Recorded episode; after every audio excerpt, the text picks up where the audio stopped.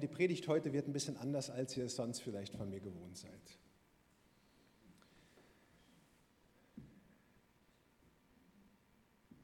Glaubst du auch, dass es einen Gott gibt, der die ganze Welt gemacht hat, die Schöpfung mit all dem Schönen, mit den süßen Früchten und mit uns, den Menschen, als ihrer Krönung?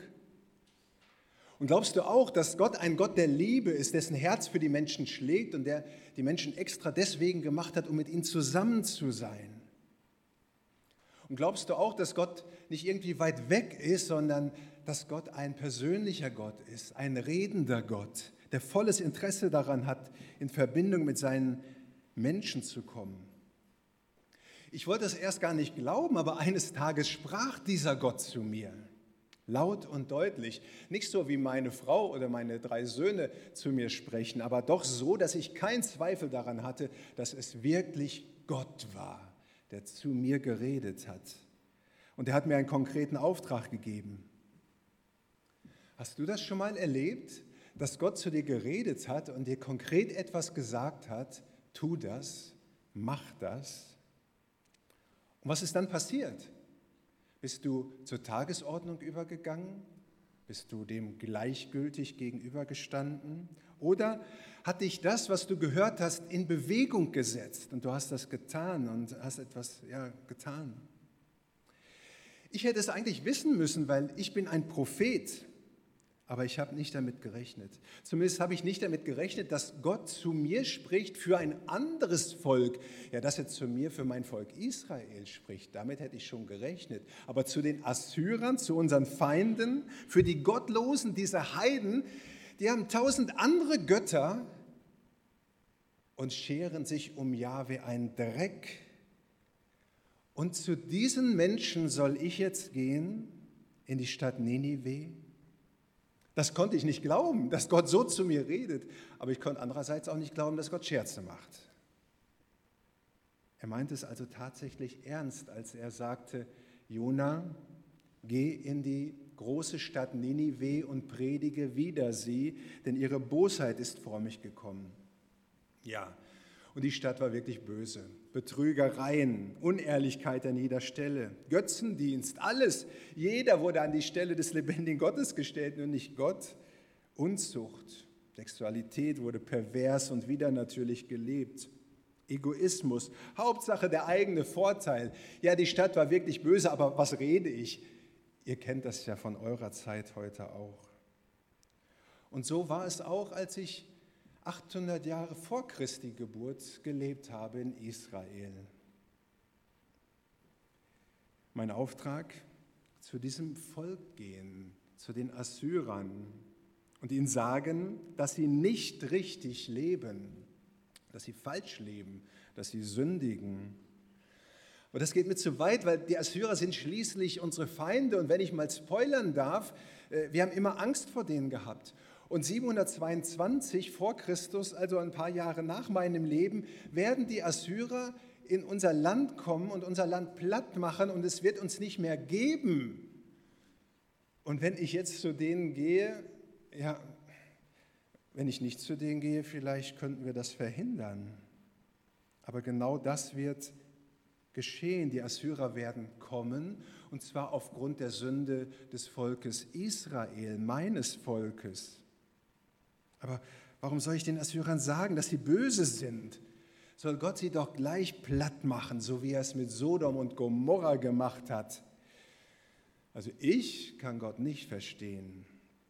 Ja, ich weiß, dass Gott auch zornig sein kann. Zorn ist schließlich die andere Seite von Liebe oder anders gesagt, wo Liebe ist, darf ja schließlich die Strafe nicht fehlen. Und über die Bosheit der Menschen ist Gott böse. Darum kann Gott doch auch auf Ninive zornig sein. Aber nein, ich möchte Ihnen das nicht sagen. Ich möchte nicht gehen. Und natürlich sagt ihr zu Recht, hey Jona, es ist dein Job, das zu tun. Du bist schließlich Prophet Gottes. Du sollst auf Gott hören und Gottes Botschaft den Menschen sagen. Ja, aber auch zu denen, die unsere Feinde sind. Und ja, es könnte ja sein, wenn ich hingehe, dass Gott dann doch gnädig ist und irgendwie dann doch das Unheil nicht kommen lässt. Und wie stehe ich dann da als Prophet? Nein, in mir sträubt sich irgendwie alles, diesen Auftrag für den Fall, dass Sie annehmen. Nein, ich möchte ihn nicht annehmen. Dabei habe ich eigentlich als Prophet eine Wahl. Eigentlich müsste ich doch zu den Menschen gehen Vielleicht erkennen sie ja, was falsch läuft, obwohl ich bei denen da echt wenig Hoffnung habe. Hast du heute eine Wahl, wenn Gott dich zu den Menschen der Stadt oder der Nachbarschaft sendet? Gott ist ja immer noch ein Gott, der redet und er hat einen Auftrag gegeben, damals seinen Jüngern, in alle Welt zu gehen, von Jesus zu erzählen, sie zu lehren, so zu leben, wie Jesus gelebt hat gottgefällig zu leben und sie zu taufen. Im Jahr 2022 wurde eine ganz interessante Umfrage veröffentlicht bei euch, bei der herauskam, dass weniger als 50 Prozent der Menschen noch zu einer Kirche gehören. Unglaube macht sich breit, wie damals in der Stadt Ninive. Aber für Christen ist es einfacher, sich in ihr Schiff zurückzuziehen und es macht sich Gleichgültigkeit bereit. Ja, wie lieben wir die Menschen, die Gott nicht lieben und uns auch noch? Und doch, die Gesellschaft wird schon sehen, wenn nicht mehr die Kirche und die guten moralischen Werte, die sie vertritt, das Leben prägt. Denn in dem Maße, wie die göttlichen Werte verfallen, wird auch unsere Gesellschaft verfallen. Aber das sind ja nur die äußerlichen Auswirkungen. Die unsichtbare Auswirkung ist ja, dass Menschen verloren gehen, ertrinken im Meer der Sünde. Aber wie sollen sie das sehen oder erkennen, wenn es ihnen keiner sagt? Also ich mache es auf jeden Fall nicht. Ich mag nicht. Ich kann nicht. Ich will auch irgendwie nicht. Ich kratze mein ganzes Vermögen zusammen und mache mich einfach aus dem Staub. Ich mache einen Schnitt mit Gott. Entkehrung weg von Gott, hinaus aufs Meer. Und eigentlich haben wir Israeliten nichts mit dem Meer zu tun. Wir sind keine Seefahrer und haben nichts mit dem Meer zu schaffen. Und darum muss ich mich an Seefahrer wenden aus anderen Nationen, witzigerweise Heiden, die den lebendigen Gott gar nicht erkennen. Und wir schippern nach Tarsis. Das ist genau am anderen Ende der Welt in einem Land, das ihr heute Spanien nennt. Gleichgültigkeit, weit weg von Gott. Und das ist Ausdruck von meinem Widerstand, von meinem Ekel, diesem Auftrag gegenüber. Ich lasse es mir etwas kosten. Sogar meine Familie verlasse ich. Gleichgültigkeit, aber was rede ich das zu euch heute Morgen? Wahrscheinlich ist es bei euch nicht so schlimm wie bei mir. Wahrscheinlich macht es dir nichts aus, zu Leuten zu gehen, von denen du weißt, dass die dich nicht mit offenen Armen aufnehmen. Dir tut Ablehnung vielleicht nicht so weh.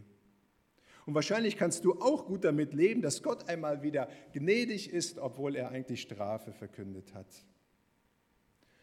Aber vielleicht denkst du auch, es bringt doch eh nichts, Jesus zu bezeugen und sich für die Welt einzusetzen, die Liebe zu leben und davon zu reden. Es geschieht dann doch eh Gottes Wille. Im Nachhinein kann ich sagen, doch, es bringt was.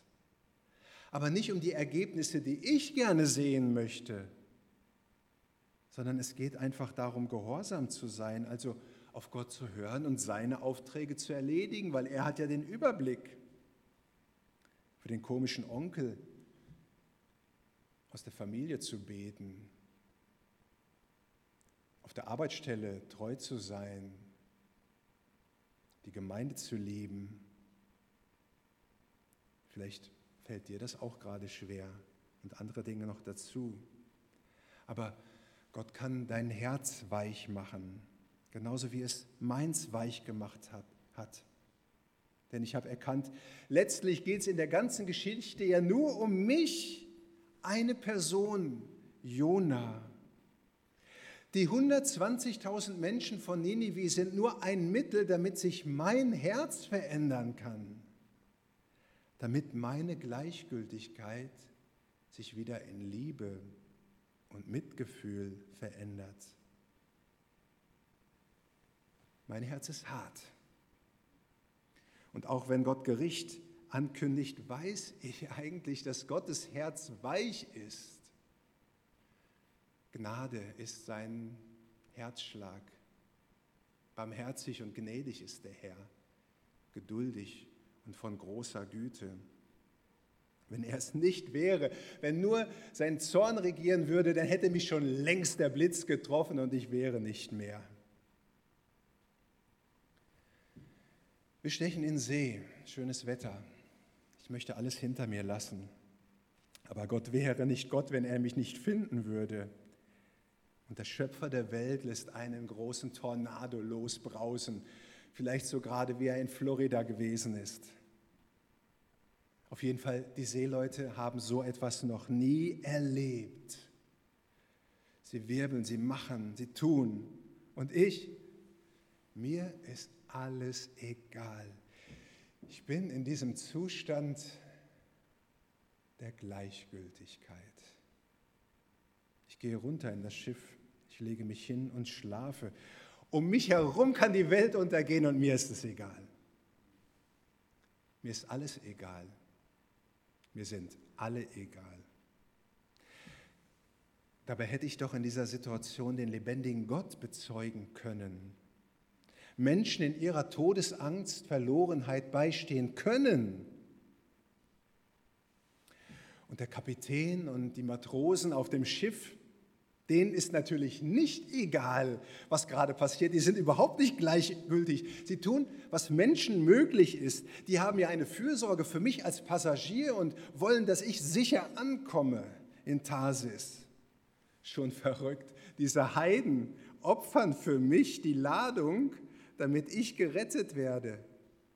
Sie, die Heiden, zeigen Mitgefühl und dabei weiß ich ja sehr wohl, dass dieser Sturm tobt wegen mir und die Matrosen und der Kapitän, die wissen es dann auch, als sie gewürfelt haben.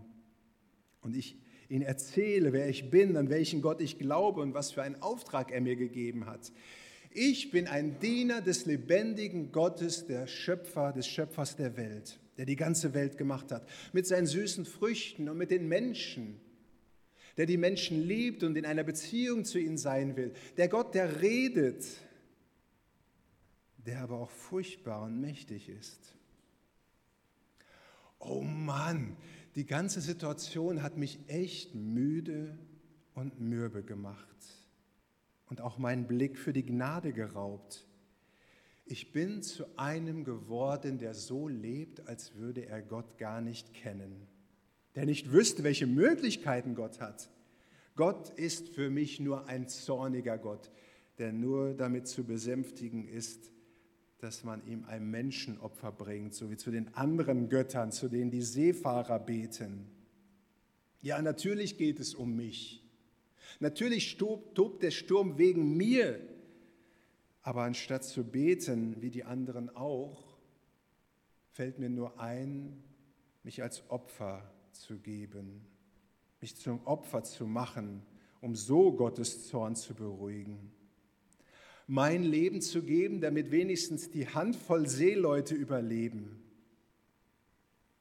Ich bin ein Opfer, wie ich diesen Satz hasse, wie ich es hasse, so von mir zu denken. Und so schlage ich den Matrosen vor, mich über die Reling zu werfen, als Menschenopfer und Fischfutter, Vielleicht würde Gott ja dann gnädig sein und der Sturm würde aufhören, wenn ich sterbe, sodass wenigstens sie überleben. Es ist schon paradox. Diese 120.000 Menschen in Ninive sind mir so gleichgültig und jetzt will ich mich ins Meer werfen lassen wegen dieser fünf Hanseln hier. Ich mache mich zum Opfer. Ich fühle mich als Opfer von den Umständen, von den Menschen, von Gott. Hätte ich nicht Buße tun können in diesem Moment? Einfach auf die Knie gehen können und Gott um Vergebung bitten können? Und hätte Gott dann nicht gehört und einen Neuanfang ermöglicht? Gott ist doch immer bereit für Umkehr. Das wäre doch eine Möglichkeit gewesen. Aber ich erkenne es nicht. Und es ist auch niemand da, der mir zuspricht, Jona, jetzt ist an der Zeit, Buße zu tun. Buße ist immer möglich, Umkehr. Jona, du bist nicht das Opfer. Die Seeleute wollen nicht. Sie wollen kein Menschenleben opfern, Blut an ihren Händen. Und sie beten nun zu Jahwe, das, was ich nicht mehr kann. Der, der eigentlich mein Gott ist und der mir zu einem fremden Gott ist. Und nun beten sie zu Jahwe, dem Schöpfer. Sie beten um Erbarmen. Sie beten, dass Gott sie nicht straft, falls sie mit mir doch einen Unschuldigen ins Meer werfen.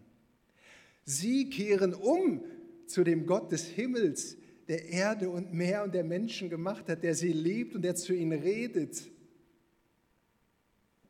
Erstaunlich.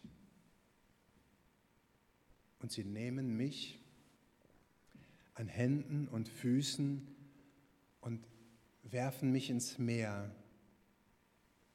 Sie müssen es tun, so wie man unnötigen Ballast über Bord wirft, ein ungeliebtes Möbelstück in den Sperrmüll, ein letztes Mal in die Hand nehmen, mich in die Hand nehmen. Ich bin in der Hand dieser Heiden. Oder bin ich doch in der Hand Gottes? Ich halte noch einmal die Luft an.